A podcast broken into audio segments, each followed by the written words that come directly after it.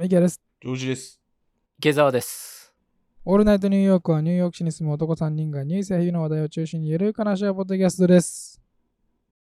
今日は早速お便りが届いております。おまあちょっと前にあの MTA の再建案について我々、ああでも。もないこうでもないと話しましたけども、やったね。ああでもないこうでもないとあの我々の届かない声をですね、えーひたすら議論し合うと いう。えーまあ適当な意見をはいな、思いつきのバーってな。えーまあ、あの、リスナーの方からもお便りが届いておりまして、ほうほえー、C さん、ありがとうございます。ありがとう、しーちう。ゃん。ありがとうございます。読み上げていきたいと思います。ニューヨークの地下鉄はなかなか大変な状況ですね。私も通勤時に御堂筋線に乗りながら MTA 再建案を考えてみました。アニメで MTA を活性化。地元テレビ局と MTA がコラボしてニューヨーク地下鉄を舞台にしたアニメ番組を制作。子供も大人も楽しめるストーリーを通じてニューヨークのローカルカルチャーを知り、MTA に親しみを感じてもらおうということらしいですけど。ほうほ登場人物主人公マンハッタンに住む Z 世代の子供たちによるスーパーヒーローチーム、まあ、ジェン・ズイって呼ばれる人たちですねう。うん。サブキャラヒーローが窮地に陥った時エリアのアイコンが変身したユニークなサブキャラが登場して助けてくれる例を挙げるとセントラルパークだったら馬車の馬が変身したおっとり怪力キャラほうほうグリニッチ・ヴィレッジだったら楽器を持つと無敵になるミュージシャンキャラなるほど。ストーリー、ヒーローたちは地下鉄で勃発する様々な事件や困りごとをサブキャラと力を合わせて解決。メトロに乗っ取り、えー悪事を図るモンスターをやっつけたり、最新ツールを発明してクリーンアップしたり、困っている子供たちやお年寄りを助けます。脚本は一般公募。採用されたら1年間 MTA 乗り放題。プラス、校内に自分の名前が刻まれたベンチ設置などのどれかが選べる。おおー。えーその他にもですね、それと連携したビジネスモデルがあるようで、アニメとリンクした MTA をめぐるゲームアプリをリリース。オンラインと売店でキャラクターグッズを販売。サブキャラクターに扮したインストラクターとメトロを探検する観光ツアー。ローカルビジネス支援。番組内で各駅周辺のご当地フードやスイーツ、人気スポットの紹介。うん地元スポンサーをつけて広告収入。これらの売り上げの一部をニューヨークの移民や低所得者の子どもたちの教育支援団体に寄付、また MTA に愛着を感じてもらうことが少しでもマナー違反の減少につながるといいなと思いますということで、えー今回ですね、このような、えー案をおお。送っていただきました。C さん、ありがとうございます。んどうですか、池澤さん、こういうあの案っていうものに関して、やっぱり池澤さんからこうズバッとあの切り口を入れてもらうのが一番いいかなと思うんですけど。そうだね。まあ、キャラクタービジネスにするところが日本的なアイディアかなとは思うよね。 うんうん、ご当地キャラとかね。そうそうそう。日本って八百万の神じゃないけどさ、昔からとにかくありとあらゆる物質を擬人化、キャラクター化するじゃない。はいはいだから食品でも列車でも何でもかんでもひとまず顔特に目玉っていうのかな目って大きいからね、と場合によっ、ては手足をつけて人間と近しい形状に持っていくっていうことで親近感を沸かせようっていう、ままあ、というか湧くんだろうね日本人的にはうんうんうん何らかの子供向けサービスをローンチするときってのはこちらでは、まあ、キャラクターは生きると思うんだけど動物とか生命がすでに宿っている物体をベースにしたキャラクターなはいら、まあ、そこから派生させるならば多分彼ら理解できると思うんだけどでもセントラルパークとか街がキャラクター化するっていう感覚はこちらの方にはない気がするんだよね。うんじゃあ池澤さんからしたらこれはもうぶっちゃボッツで大丈夫ですか いやいやいや、そそういうことじゃ。 でも C さんの案云々以前に 僕はね、いいい僕は思うのはは、まずは構内の治安とか、利便性とか、列車の運行状況とか、サービス自体を改善してから、その後にこういう案、イメージの向上に努めるべきなんだと思うので、そうだから先にイメージジだけなんとかしようとしても、実態がないから、なんかガタガタ言う人が出てくるんじゃないかなとは思ったよねいや、面白い案だと思うんだけど、こういうのできたらね、いいなとは思うんだけど、うんはいまたは全く逆のアプローチで、なんかスポンジボブ的なブラックジョークとか皮肉をかませて、なんていうのかな、列車のキャラクターが銃撃されたりとか、ナイフで刺されたりして、なんかこんなに毎日どこかで誰かが死亡するインフラなんてありえないよねっていうようななんかマジで俺ら終わってるので、明日からサービス停止しますくらいのジョークを流したら、逆にね、ああ、そう、そういうことを考えたことなかったけど、MTA って、実は散々文句を俺ら言ってきたけど、明日運行止まったらやばいよねっていう風に、市民の方々も思ってくださるかもと。やっぱいろいろと問題あるけど、でも、今の状態でもありがとうと。逆の効果があるのかなと。 なんかそんなことを考えてたよ ね。るほどこんなコメントでいいですかはいはいはい。ありがとうございます。ジョージさんはどうですかこれ。採用。採用採用でしょ。もうこんなだって練られてんだ採用されたらどうなよ。るすごいでしょ、こんなん。俺、こんなんなできないよ、俺だって。すごいもう、だってああ MTA の人なんじゃないもう。企画してる人なんじ ゃないの採用採用。だってちゃんとなんかもう登場人物とかもさ、出てきててさ、特にこの主人公の、 何この、マンハッタンに住む Z 世代の子供たちによるスーパーヒーローチームって、すごい好きなんだろうね、アメコミねそアんメなリカ感じしますのよねね。あの文化背景とそうだか、Z 世代、ちょっとこう、暗い感じじゃん。なんかちょっとネガティブじゃん。Z, Z 世代とか言う言われるとなんかはいはいはいはい。でもまあ主人公みたいな、なんか、なんかそこでちょっと一幕葛藤がありそうじゃん。俺らはなはいんか、はいはい大人に不満あるけど、なんかでも正義のためにやんなきゃいけないみたいなのあるじゃん。あの、なんかそういうあるね設定がちゃんあとるねなんか、なんかちょっとアメコミ好きなのかなみたいな。確かになるほ確どかねに。うん。若い世代を主人公にするのはいいね。彼らに乗ってもらわないと先がないからな。それはそうだな。ですね。あの、そう途です中ねでも出てましたけど、アニメとリンクした MTA をめぐりゲームアプリっていうのが、まあ、案としてあはりいますかはら、いはいはい。こういうものをやっぱはい利用して、こあーう、電車に乗っていくことによって、なんかその、キャラクターをゲットできるじゃないですけど、そのキャラクターを集めて、戦わせるみたいな。それはね今この駅のプラットフォーム上で待ってる人たち同士で、なんかその、アプリ内で戦うみたいな。よ42ストで通勤で使ってるあの、あいつがやばいみたい な。名前のやつがあいつ強えからっつっめっちゃ強いて。 うんあいつめっちゃ強いから。あいつでも問題なのがさ、MTA の電車の中じゃネットが使えないんだよね。そうだ、プラットフォーム上でしか。だそからうな電んだ車よねが来たらもう戦闘が中止になっちゃうんですそよね、うなんだよ。それが一番あれだ確よかねに。。ああ、そうそうそう。ああ、いいとこなのに、みたいな。でも行かなきゃ、そうみそうたいな。で電車が来たらねまあ行かそうそうそうそそうう。だからし確かに戦いそうだなにっちゃうまあゲームとか僕好きなんで、なんかその MTA の中を舞台にしたゲームみたいなのあったら面白そうだなと思いいよますけどね。なんかポケモン GO とかとさ、まあちょっと古くて申し訳ないけど、ドラクまエあでまあもいいけど近いさう、んコラボして、うん。なんか各駅ごとにゲーム化して、まあゲーミフィケーションだけど、そういうことをしたら、ね、ポイント集めに来たりする若者とか増えそうだよね。ゲーム化はいいね、アイディアとして。うんうんちょっと遠いところまで行くとなんかレアなアイテムが手に入って、みたいな。そうそうそうそうそうそう。乗ってくれる人が増えそうだよそのためにわざわざそこまで。行くってねいううんうん、ね。はいそういった感じで、その MTA の、これはまあだから前回の前の話でも池澤さんがまあアートを入れたりだとか、トイレを導入させることによって、まあ、MTA っていうもののなんかその見方を変えるじゃないですけど、我々が使う目的をちょっとなんかうんまあ視点を変えれるようなものがあると、まあ結構活性化につながるんじゃないかみたいな話もちょっと出てたので、まあそれと結構まあ近いような感じで、あの、こういう案が実際にあったら面白いなというふうに僕も思います。はい。ということで、えーオールナイトニューヨークの方で採用させていただきますので、はい。えーあの、街に提出しに行きますので、カッシーと一緒に。行こうね。僕来週ぐらい行こうね、僕カもッシーね。ついてこい。あの、じゃあ、あの、LINE 電話で行きますね。リモートで、リモー トで。リモートで。じゃあ行きたくないじゃないですあうん。ありか。がとうということで、再建案、C さんありがとうございました。ございます。またお便り待ってます。はい、ぜひリスナーの方も。ありがとうございます。います。お便り、番組の感想、リクエストなどは、オールナイトニューヨークの、えー番組の、えー概要欄から Google フォームを使って、えーどしどし送ってください。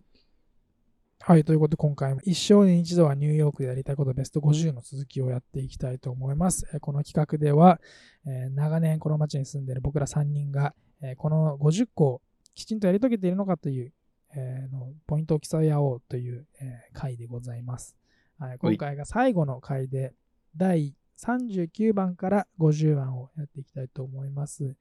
ちなみに現在ポイント全員22点かな ?22 点ずつで、えータイになっております。 OK。勝つよ。はい。はいえー早速、第39番、タイムズスクエアを歩く。もうこれはもうやってるでしょう、皆さん。一度は。いや、もう、やりまくってるよ。あ歩きまくっても、俺、目つぶっても歩けるよ。歩きすぎ極端だな。いい加減だ全然いけなる。もうあの目をつぶってももう誰にも当たることなく。 もう当たることないね、もう。もうそんぐらい歩きまくってるから、俺もう。はい。これはもう本当にもう皆さん確認取るまでもないかもしれないですね。全員タイムスケは歩いております。40番。ホリデーシーズンにニューヨークシティを訪れる。まあ、ホリデーシーズンにニューヨークシティを訪れるってのはもうこれは観光客の人たちしか頭はらないかもしれないですけど、我々住んでるので。えーホリデーシーズンにニューヨークを訪れるとイルミネーションやクリスマスツリー、雪に彩られた幻想的な雰囲気に包まれます。うん。えーロックフェラーセンターの巨大なクリスマスツリーから様々なホリデーマーケットまで見るものがたくさんありますということで、まあもう住んでたらね、やっぱり、これはもう皆さん経験してると思いますけど、うん。要するに11月、12月にニューヨークに来たことがあるかどうかってことでしょそうですね、ホリデーシーズンはまうあんそこが、アメリカではそこがまあホリデーシーズンと呼ばれるようなうん。ところですね。なんかこう印象的なものはありますか、ホリデーシーズンの中で。うん。人が多いなぁ相変わらず。 いやそれはまあね。まあ、ホリデーシーズンの、あの、その、もうちょっと、あの、具体的なイベントとか、なんあ、かそイのベントとかの話 ね。ああああ、ああ、イベントとまあかあのの話ね。まあ、全体の印象もあると思うんですけど、まあ、人多いのはいつもう多わいん、で、このイベント金かかってんなぁ。ざっくりしてる。まあ。ね。うん、いや、本当、うんうんはえいはい、公園の中にアイススケートみたいな。昨日までなかったまあのねにみたいな。金かまかあっそうです天ね。然ああいうのとかはもう一例ですよね。ああいうのとかて。もあとは、あの、まあそのブライアントパークとか、ユニオンスクエアパークの中には、そのホリデーシーズンのために、あの、全部こう、なんていうんですか、あの、小屋みたいなのを建てて、ポップアップストアみたいなのが立ち並んで、まあ2ヶ月間ぐらいにわたって物を売ったりとかするううんアメリカ人のこっちに住んでる人たちは、ホリデーシーズンでいうと結構実家に帰ったりとかして、まあ、ニューヨークにいる人たちは結構観光客が多かったりするのかなっていうのはうん。ありますね。はい。続いてはこちら、41番。ザ・メット・クロイスターズで美しい建築に酔いしれるああ。ワシントンハイツのフォートトリオンパークにあるメット・クロイスターズはロマネスク・ゴシック時代を中心としたヨーロッパの中世美術と建築を専門に扱う博物館です。ここではヨーロッパの旅行に行ったような気分を味わうことができますということで僕はこれ全然知らなかったので行ったことないですね。あれ、メットの別館の一つだよ。うん。えー、がワシントンハイツにあると。もうすごい上そのう方そでうすね、そうそう結構。うん。ロックフェラーさんが作った、まあ寄付してくださって作っえーた。なるほど。と言いつつ、僕も行ったことないんだけど、でもこれは行きたいなぁと、ずっと言ってるまま時間が過ぎてってるところの一つだね。うん、うん。ジョージさんこれ聞いたことありますかいや、聞いたことないですね。ないですよね。はい。全然知らなかった。僕もなんかそういう建物とかちょっと見るの好きなんで、これはチェックしてみたいと一緒に行く思います行きます建物好きなんですか、ジョージさん。うん。うんうんって。好きじゃないじゃないですうん。か。はい。続いてはこちら。42番。ニューヨーク屈指のスポーツバーで試合を観戦。これはジョージさんあるんじゃないですか ニューヨーク屈指って何なんか、そういう大きなとこみたいなまあ確かにそうだな。これは屈指のところじゃなきゃいけないのか、スポーツバーだったらいいのかわかんないけど。あ、もうでもありますよ。タイムズスクエアのスポーツバーみたいなとこあるよ。もうああ、もう全然入ってますね。もうだからビールが何種類もあって、あの、なんかいろんな味が試せるみたいな。うはいはいん。行ったことあるわ何の試合見たのえ、なんかホッケーの試合やってましたね。えーえーあの、見たっていうか、もう目に入っただけ。 見たわけあーで。バーに行ったって感じですね えそうそう、ビールを飲みに、えっと、教えたるわ。これおすすめっす。もうスポーツバーの熱気ってすごいですよね。すごいよね。盛り上がり方と、ねえ大声で叫んで。ヤードハウスってとこっすね。ヤードハウス。おすすめはここダメつけやねそう。ハムスケアの、斜めとブロードウェイの間にある、ウエストの41スト、はいはいはい。ヤードハウス。いろんなスポーツやってんのあるじゃん。俺なんか野球ばっかりやってるとこあろとか。まあ、なんかアメリカのスポーツは、だいたいホッケーとか、あーなんバスケとうわ、なんかハンバーガーうまそうだな。はか、でいしょで、しかもビールめっちゃあるからさ、はいはいはい、こはい。れおすすめっすよ。あの、観光客の人も。はい。ということで、じゃあ、これは、餃子さんはありますかないです。じゃあこれはジョーさんが1点ということで、ジョーさんが1点リードし、はい。これはやっぱそのスポーツバーっていうのは、そのなんかみんなでやっぱそのバーに行って、まあ友達ももちろんですけど、そのバーにいる人たちと一緒に体験するのが楽しいっていうので。そういうことだろうやるんでね。そういうことだろうね。うん僕、そういう感覚ないからよくわかんないんだよね。うんうん、なんか一人で感染して一人で叫んでたい寂しい人だから。寂しいっすね。うん。ねえスポーツは全般大好きだけど。俺のクローン作って一緒に感染させますよ。最近それ培養ネタ好きだね。培養ネタを。。研究所で ねうん研究所で。はい。ということで、ジョイさんが1点リード。続いてこちら、43番。これはもうあるでしょう。あ、でも池澤さんはお酒飲まないから。ハッピーアワーのディールを楽しんだことはあるかあないね。ないです。バーであり平ま日すの午後午後などに提供されるハッピーアワーディールでは格安でビールを飲むことができます。これはもうハッピーアワーをむしろ狙っていくぐらいの感じですよね。お酒飲む人ね、そうだねジョーさんとか僕に関しては。うーん。うん。はい、で、大体なんかまあ昼さぎ、昼過ぎに3時から6時とか7時までやってるものもあれば、まあ短い時間で5時から7時とかにもありますけど、まあいろいろありますけど、結構安くなるのその普段8ドルとか9ドルのものが、まあうん6ドルだったりとか、うーん。うんとかまあ。あその値段同じだけど何かがなんかそのついてくるとかはいはいはい。ポテトがついてくるとか。とかあのなんかショットグラスとあのビールのセットでそういうのがああー、なるほそどうですよね。はいはい続いては44番ニューヨークの心霊スポットをチェックしながら不気味な気分を味わ うこれなんか前ちょっと取り上げようみたいな話になりませんでしたっけニューヨークの心霊スポッあ、なんか話したかもね。何の時だっけトあのあーったね。あるんですねニューヨークも心霊スポットあるね。たくさんああるね。る。たくさんうあんるんじゃないはいえー代表的な心霊スポットはこちら。ウッドローン墓地、ブロンクス、ワシントンスクエアパーク、グリーニッチビレッジ。あそこ心霊スポットなんですかほブラッドマナー、トライベッカ、う。はいはい、ハはウい。ス・オブ・デス、グリーニッチビレッうジ、んうん。ホテル・チェルシーっていうものがまあいくつかありますけど、ワシントンスクエアパークとかね、もう本当に有名な、あのー観光スポットでもありますしね、若者たちが遊び回ってるとこだよたねむ。ろしてるとこですけど、うんあそこ心霊スポットなんですね。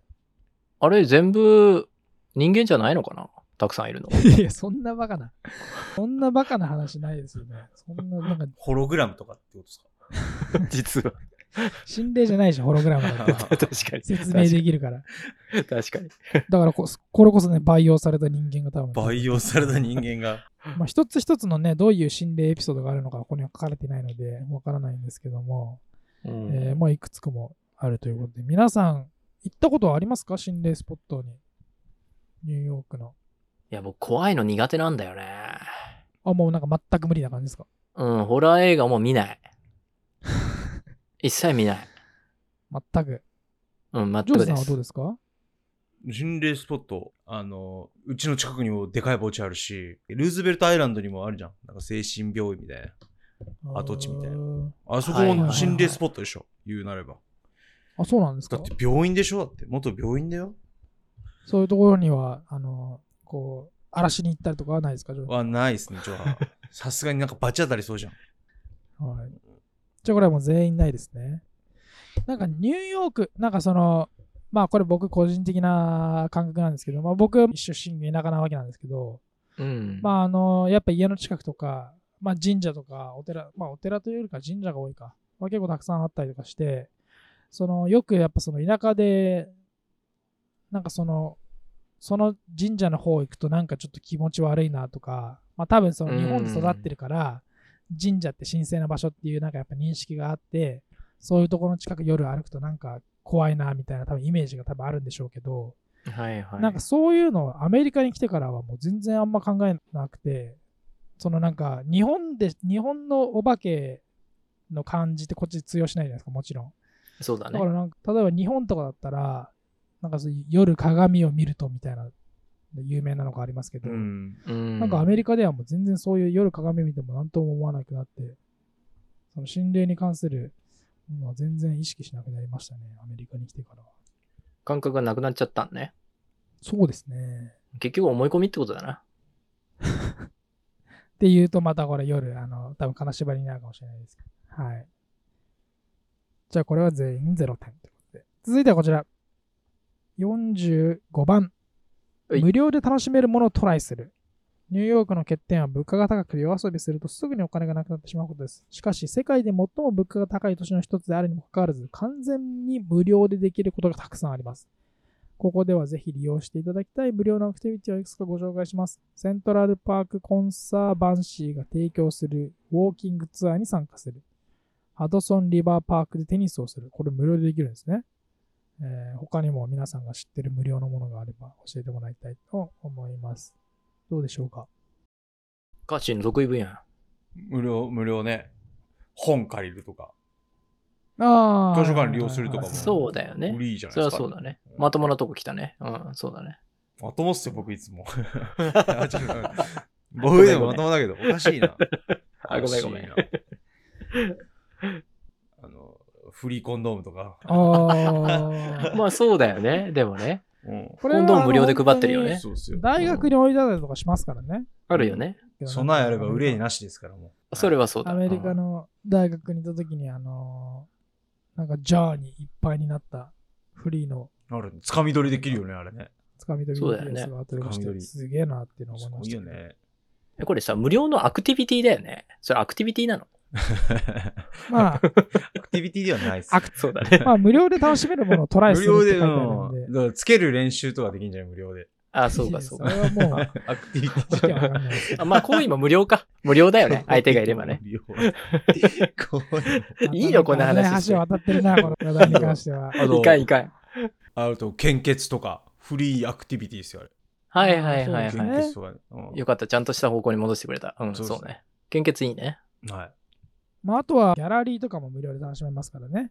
あ、確かに。。確か勝手にに。入っていいやつとか、あとはギャラリーのそのレセプション、オープニングみたいなやつとかも、なんかそのドリンクがあって、アーティストがそこで話をしながら、あの、本来ならばちゃんと作品を見て買ってくださいね。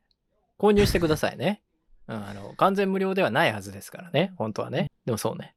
池澤さんは無料のアクティビティ、おすすめのものとかはありますかうんおすすめね。ニューヨークででしょうん何かあるかなゴミ拾いとかおすすめ広いおすすめですね。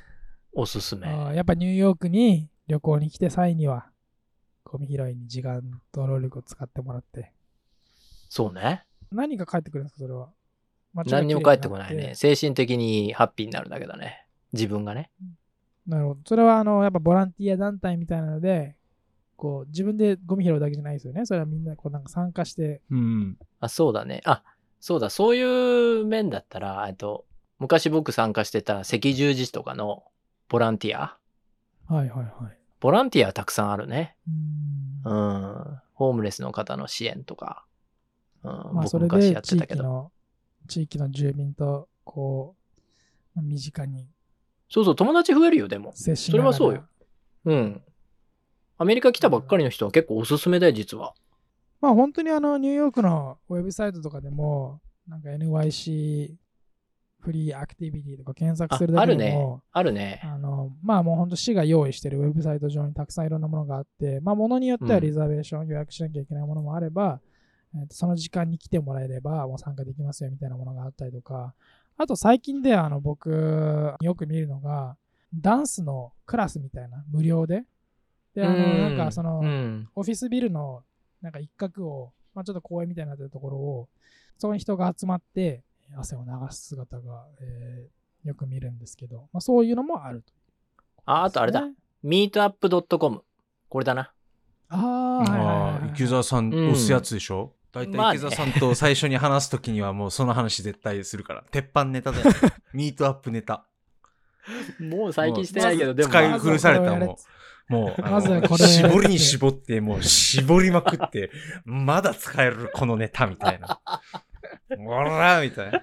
まあ、有名は有名です有よ。名はで有も名そうだね。でもそうだあね。ーまあいろ、いろんな、だから要はあれですよね。あの別に人が集まる、その共通のトピックであったりとか、なんかやりたいことを決めて、それに賛同する人たちが集まるやつですよね、うミートアップ .com って。趣味の集まりっていうのうーんを探したい人にはぴったりのウェブサイトだよね。ななるんほかど。よく聞くのはやっぱランゲージエクスチェンジとかじゃないですか。あ、そうだよね。そういうのだよはね。結構それで友達できてる人いますけど、ねまああの僕はちょっと行ったことないんですよ。ランゲージエクスチェンジ。まあ、まず英語が話せないのと、ちょっとコミュニケーションが取れないのと、 ちょっと人見知りなところが俺いにや、はそちょのっと。ためにランゲージエクスチェンジあるんじゃないですか。いや、話題がないじゃん。やっぱ、おなんか俺ドラマとかもさ、ネットフィリックスも映画も見ないしさ。ああそうそう。だから、やっぱ話題を作るのが大変じゃないですか。だからそういうのはね、ーまちょあっとね。いや、だからランゲージエクスチェンジおすすめなんですけどね。やっぱミキヤ君みたいにこう、やっぱアウトゴイングな感じじゃないと。あ。集まる人たちもまあいろんな人たちがいますから、その自分があんまりあの話題が、例えばニューヨーク来たばっかりとかであんまり共通のね、話ができるかなとか、あんまり言葉がわからないっていう人でも、もしかしたらね、アメリカ人の人たちは日本人の人と会話がしたいって思ってる人たちが来て、うんまあ、その人たちがね、いろいろ話題を投げてくれる可能性もあったりもします日本語喋れる人いるもんね、アメリカ人うね。ん、そうそう、まあ、いろんな人たちがいると思うまれにリンク用紙ね。ううんん。あの僕もね、一回だけ行ったことありますね、それ。なんかランゲあージエ本当クにスチェンジだったかなんだか忘れましたけど、なんかみんな日本人だったかな、あの時。なんかランゲージエクスチェンジとかでもなかったような気が。ジャパニーズコミュニティじゃん。そういう感じかもしれないですね。もしかしたらあそういう集まりもあるんだ。まあ、あるだろうね。うはいん。なんか彼氏見つけた人とかもいたな、僕の部下で。あそういう集まりですか、うん、うん。すごうん、何があるかわからないですからね。まあ、興味がある人はぜひね、meetup.com だったりとか、無料でね、いろんなものができる。もしかしたらその自分が興味があるもの、スペース、ニューヨークフリーアクティビティでもしかしたら。い。あれもあっなんかた、思い出し引っかかりましたたね。あれもあるよ。無料の英語クラスもあるよ。そういえばおー図書館でやってるやつ。なんかあ、やってるね。確かに。うん移民の方用になね。そうっすね。あれもおすすめっすよ。行ってる人いた。そういえば。確かに、それはやっぱそういうのってやっぱ結構市が提供してたりとかするんです英よ、語を話す機図会書館でた確かによくやってるね。うはいん、それいいですよね。ちゃんと市が提供してて、まあちゃんとしたものそで、うだよ図書館とかでね、やって、で、そこからまあ友達作ったりとかしてもいいわけですしね、うん最初はね。うそんそうだね会話が増えていく。それは楽しそうですね。はい。というものがいろいろあります。これは全員皆さん1点ずつということで。さあ、終盤に迫ってまいりましたけども、はい。今、得点は26僕、ジョイさん27、池澤さん25で、ジョイさんがリードやしてばいます。いこのまま突っ切るわ、俺。はい。46番、ボトムレスブランチを楽しむうん。ということで、何ですか、ボトムレスブランチ。もうあブラの、ンチとか Z も行世かない代。で流行ってる。ミモサ飲み放題みたいな。そうそうそうそう。ブランチなんだけど、飲み放題、食べ放題プラン。あ、食べ放題もあるんですかへー食べ放題もあったりするとこあるね。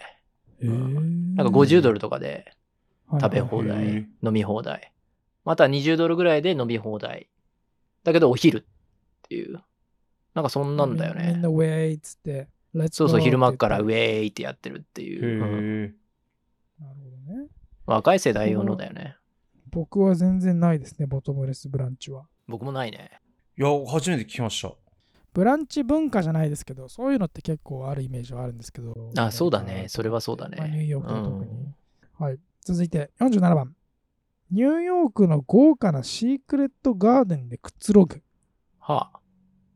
ニューヨークには小さな公園や中庭などシークレットガーデンと呼ばれるはいはいはい。さまざまな小さな公園があります。近所を散歩してみると必ず緑に出会えるはずですということで。まあ、豪華かどうかは分かんないですけど、確かにシークレットガーデンって呼ばれるような、なんか建物と建物の間にある狭い小さい、なんか誰がこれあるよ管ね理してるんだろうみたいな公園みたいな場所は結構ありますよね。イーストビレッジとかそうだね。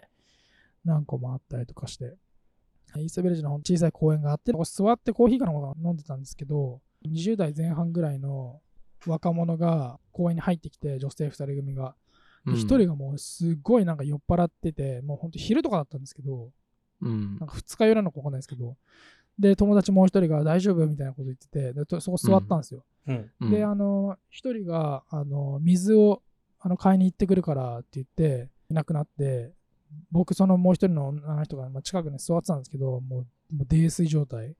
うん大丈夫かなと思ってちょっと見てたら、なんかその人床に倒れて、動かなくなっちゃって、えあらなんかもう昏睡状態みたいな。で、あの、救急車呼んで、あの、まあ、他にもまあ道を歩いてる人たちがいたりとかして、大なんかどうしたのみたいな。いや、僕も今倒れてるの見てわかんないみたいな。友達全然帰ってこなくて、女の人救急車で運ばれていったっていう、まあ、エピソードがあるのが、まあ、シークレットガーデンの思い出かなっていうへーすご いね。そん なネタ僕がは。なんだろはうねい。ボトムレスブランチの後だったのかな。飲みすぎちゃったんじゃトムなレいスブランチからのシークレットガーデンだったかもしれないですうね。ねえ。うまいね、つなげ方がね。いやでもね、怖いですよ。やっぱ、まあ、なんか変に疑われたりとかそうじゃないですか。女性が泥酔して倒れて、どうしようと思ってる時に、街を歩いてる人たちが、こう急に来て、何やってんのあんたみたいな。僕が何かしたのかと思われて、事件に巻き込まれる。そう、俺何かに巻き込まれるんじゃないかみたいな。これがきっまかあけで。ね。助けたい気持ちはあるけどってやつね。そうそうそう、何、どういうふうに動くのが一番いいのかなみたいな。うーん。確かに。確か大丈夫にですな。変に恨み買ったりするしな。よくわかんないことにな。あと、触ったとかな。なんかそうそうそな、う私が気づいてないうちに触ったでしょとかね。言われるもんね。そうそうそう怖いです確か。あれに。アメリカなんでうんははい、ありますか皆さん、シークレットガーデンと呼ばれるような、いわゆるこんなとこに公園あったんだみたいな。まあ、見るけど、くつろがないね。うん。入らないね、あんまりね。なんか、ビルとビルとの間にちょっとあるみたいな。そうそうそそうそううそうそうなんかその本当にビルの住人用のなんかガーデンスペースかなみたいなぐらいの見た目のところで、まあ一応パブリックにもアクセスがあって、そうあのニューヨークのあの看板の木のマークがある。ああ、えト、トイレ使うとかありそれで。そう、くつろぐに入る。どうすかトイレないんじゃないある場所の方が少ないんじゃないかな。んほんと小さいとこだから。そっか。じゃあ違うか。あああ、なにそこら辺の草にするってことそれダメだよ。いや、アウトでしょ。フ栄養を上げる的な、フィーディング。グみ たいな。きつすぎるかもしれない、ジョイさんの酸 が。俺のさ、強すぎて、 俺の植物がぐったりしちゃう植かもし物が感じれない。ああ肥料のつもりでやったけどみたいな ね。枯れ葉剤だったみたいな。 あれ可能性はありますけどね。 何の会話これ。はい。はい僕がじゃあこれで1点ですそね。うですね。僕ないっすね。はいはい。続いて48番。ウォーターフロントのレストランで食事をするはいはっていいうはのいがあ。りますけど。ウォーターフロントのレストランで食事はないな。何ウォーターフロントってどこ要はだからあの、イーストリバーとか、あうんのハドソンリバー沿いとかの、もうその、なんていうんですか、水面の目の前うん。であるようなレストランで。またもう水上だね。食うん事。水上レストラン。へー結構あるよこれはね、ニューヨークってね。どうでしょうか、皆さん。うん。僕はあります。え川沿いのホテル、ルーフトップバーとか、それは違う。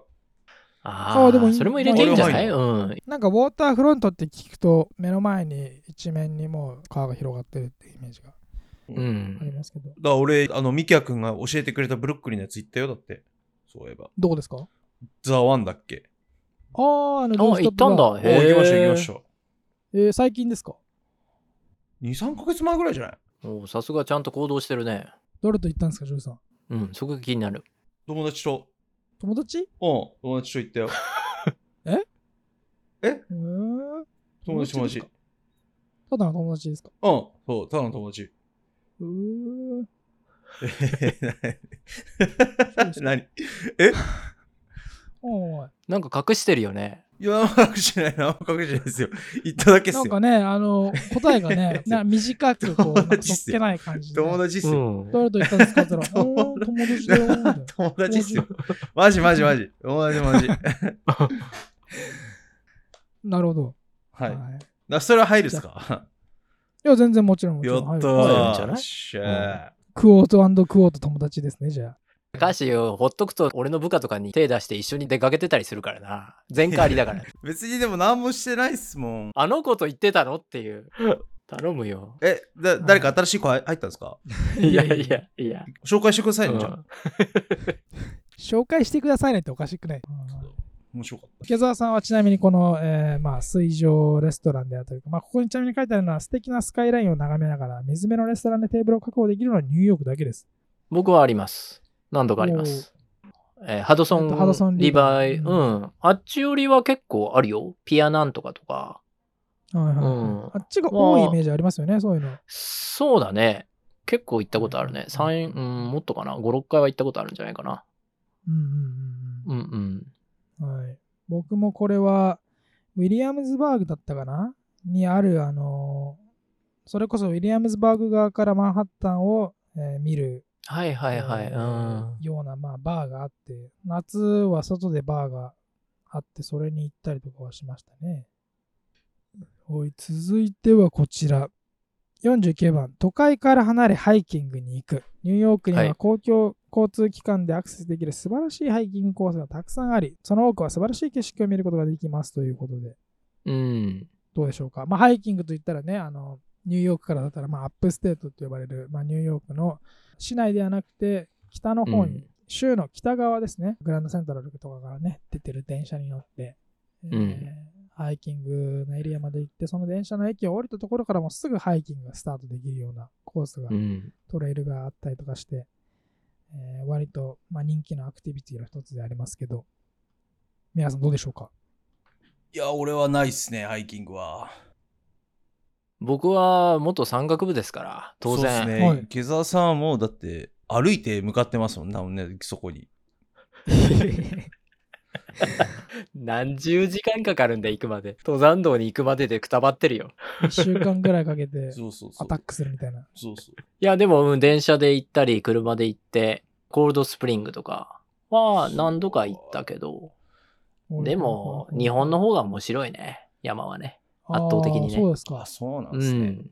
どういうふうに違うんですかこっちはね、もう、車降りて歩き始めたらすぐ稜線出て、もうなんかトップに行っちゃって、広大な景色は見えるけど、別にそれだけっていう、ぼ僕からするとそれだけなんだけど、日本うの、ん例えば奥多摩とかでもいいから、あれぐらいのレベルの山でも、まず、あの、森林帯をずっと上がってって、うん。で、何時間かしたら、トップに出て、稜線に出て、バーッと景色が広がる。あの感覚が山好きにはたまらないんだよ。多分何言ってるかわからないと思うんだけど、僕はもう何 何百という山を登ってきたから、山岳部だったから、だからそういうた楽しみ方がちょっと他の人と違うのかもしれないけど、僕からするとあの岩山ボコボコでいきなり、こうもう全部見えてるみたいなのは、そういうハイキングコースは好きじゃないというか、というかハイキング自体あんまりしないから、山登りはすごい好きだけど、ハイキングはそんなに、そうですね。僕もハイキングってしまなあいか中間みたいなものですよね、要は。その歩いて山をゆっくり登っていくみたいな。やっぱ池澤さんクラスになると、やっぱヒマラヤとかそっちの方の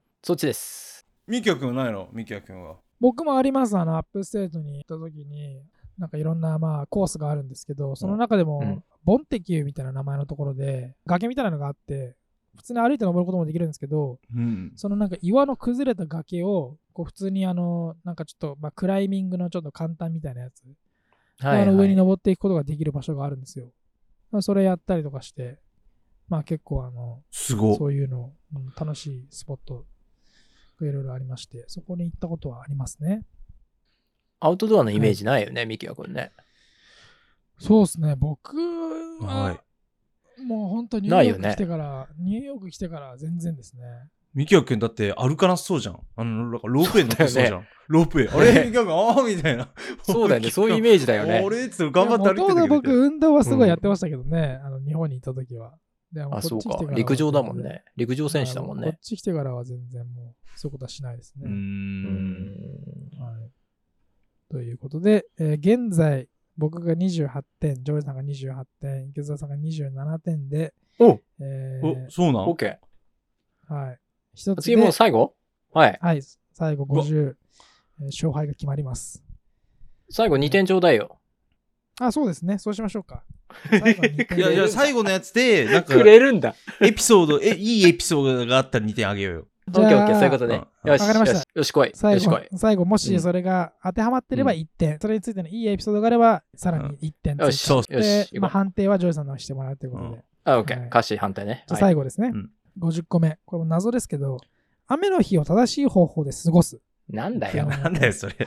なんだよ、それ。ニューヨーク関係ないじゃん。えー 雨の日は家の中で布団に潜りたくなることが多いですが、ニューヨークといえば雨の日がロマンチックなら間違いありません。いや、もう誰だよ。バイアスかかりすぎでしょ。えーもしあなたが雨の日の街に飛び出す勇気があるなら、どんなことができるのか、いくつか提案してみましょうということで、もうこれはなんだあ、よなるほどね。自分たちで作る方式ですスねク。ル方式だ当 ね。てはまるとかじゃなかったですね、最後は。なるほどね。はい。どうですか雨の日の正しい過ごし方。えー皆さん流の雨の日の正しい過ごし方はありますかいや、もうありますよ、もうそれは。もうインドア、ぜひインドア担当なんで僕。ジョーさん、何ですかどうぞ。朝6時に起床、あ、うわ、雨だと思ったらもう、ジムに行く。はいはいはい筋トレね。筋トレ。ジムはどはいれくらいの場所、距離にあるんですか自分の家から。ワンブロックだから、すぐ近おーめっく。ちゃ近いですえね。ー、そうで、筋トレ終わり。もうまだ雨降ってなったら、まず本を読む。読書。おーおーはいおはいはいはいーおある程度2時間ぐらい読書して、もうその次はもう、ベースがもう肩の上に乗っかってるから、もう夜までやると。うはいん。はい ははい。もうそれで俺の雨の日のスケジュールは終わるよ。い。それ一日終わる。いや、うん全然、あのえ、雨の街に飛び出す勇気があるのならどいうや、なないっすね。飛び出す。す勇気はもう、もうこもってるっすね。うん。うん池澤さんはどうですか手沢さん仕事オンリーでしょ仕事で すね。仕事仕事雨でも雪でも台風でもコロナでも、はい。毎日外出て仕事です。全はい天候型ですね、池澤さんは。全天候型で全す。然もう、空が何色になろうが仕 事です。もう俺止められるのは槍振った時だけやで。槍が降っても多分僕仕事行ってます。槍もね、かわしながら行く感じで。はい。僕にとっての正しい方法はそれですね。なるほどあ、なるほど。僕は雨の日は大体、家ですかね。僕も同じような感じであ。あで練習できないじゃん、家じゃ。どうすんのドいラム。やでもまあ別に、練習じゃなくても、まあいろいろ家でできることあるんで。まあまあまあ、そうまかあ。ー。まあね、そういうの FPS ゲームとかね。できるよね。 FPS ゲームやって、 ああ、そうだよ そういうとこね。でもそうだね、そうだね。うんっていうようなことを言ってるとね、まああの、いや、お前も池澤さんのように働けって言われそうですけ ど。はい。ということで、これはもう最後はもう別に特に3人ともまあ、当て池はまら澤さなんいですねもいい話したから2点あげて、みんな1して点ずつでねえいいじゃん。1点ずつでいいんじゃないじゃあ。2点あげて、俺ら1優点ずつしい。歌詞優 しい。別にあ面白くなかったけど、俺。じゃあ、音情でね。いや、池澤さん2点でしょで、俺らも1点もらおうよ。で、結果発表してよ。もう俺の勝ちだから。もうか勝ち確なんだからさ。そしたら全員いやいやいやや、わかんないけど、わかんないけど、結果は。結果わかんないけど、俺が勝ってるから大丈夫。大丈夫。大丈夫だよう。ん。はいはいはい、結果発表してみほら。結果発表してみじゃなくて。 もう 決まってるから。してみじゃなくてはい、わかりました、わかりましうんた。うんはい、ということでですね、えーはいニューヨークの一生に一度はやりたいことはベスト50っていうのを、はいこれなんもう4回ぐらいに分けて やってきましたけども、はいまあ、。ものによってはですね、王道なものもあれば、あそういえばこういうのもありましたねっていうものも、うんいろいろなものが、えーありましたけども、えー最後の結果発表したいと思い おます。願いします。はい。はい、ドキドキ。僕が29点、 29か。おジョージさんが29点、えマジええ池澤さんは池澤さんが29点う。わということで、全引き分け全や員ん同点でー引き分けじゃん。分かってただろ。うーわ。勝ちたかったな分かってただろ、これ。ー。勝ちたかっとた。いううことですねわ負けた。えー、えー、えー、ジョジョ園おごるって約束どうすんのじゃあ。初めて聞いたけど。 これはもうみんなでだから雑誌やって、徐々にないけどね、ニューヨークにってことは。はい。えーまあ、あの、50個あった中で、まあ、全員いろいろ見てきたけど、まあ、29個ぐらいだったっていう、まあ、ちょっと半分よりはちょっと多いかなぐらいあ。そうだね、確かに結。果で終わったってことで、意外にまあ、やってないものもあるんだなっていうう、えんー。ありましたけども。確かにこのはい50個自体がもうちょっと無理やりだけどな。いなんだこのメディアってぐらいのな、質の低さだよね。クレーム入れます。ざっくりしてましたけど。はい。はい。ということまあでぜひ、えーはいまあ、あの、リスナーの方もですね、これを参考に、まあもしね、旅行の計画を立てているものがあれば、うん。チェックしてみてもらいたいなと思います。何点取ったか教えてほしいね。リスナーのそ方うでもすねね。、リスナーはね、今までもしニューヨークに行ったことがある人、えー自分これだけやったっていうのが、ね、ポイントつけてもいいですし、まあ、うんこれから旅行をするっていう人は、もうこれを全部網羅してやろうっていうあー感そうじねで。いい観光になるんじゃないしたら。いやほんと結そうだ構よいいね。観光になるので、うん王道のものもあれば、あそうこそうういう場所もあるんだっていうのが結構入ってますから。はい、ということで、今回はこの辺で終わりにしたいと思いますが、番組の感想、リクエストや質問などがある場合は、えー概要欄の方から Google フォームでお問い合わせください。お待ちしております。はい。今回はこの辺で終わりにします。ありがとうございました。はい。またね。ありがとうございました。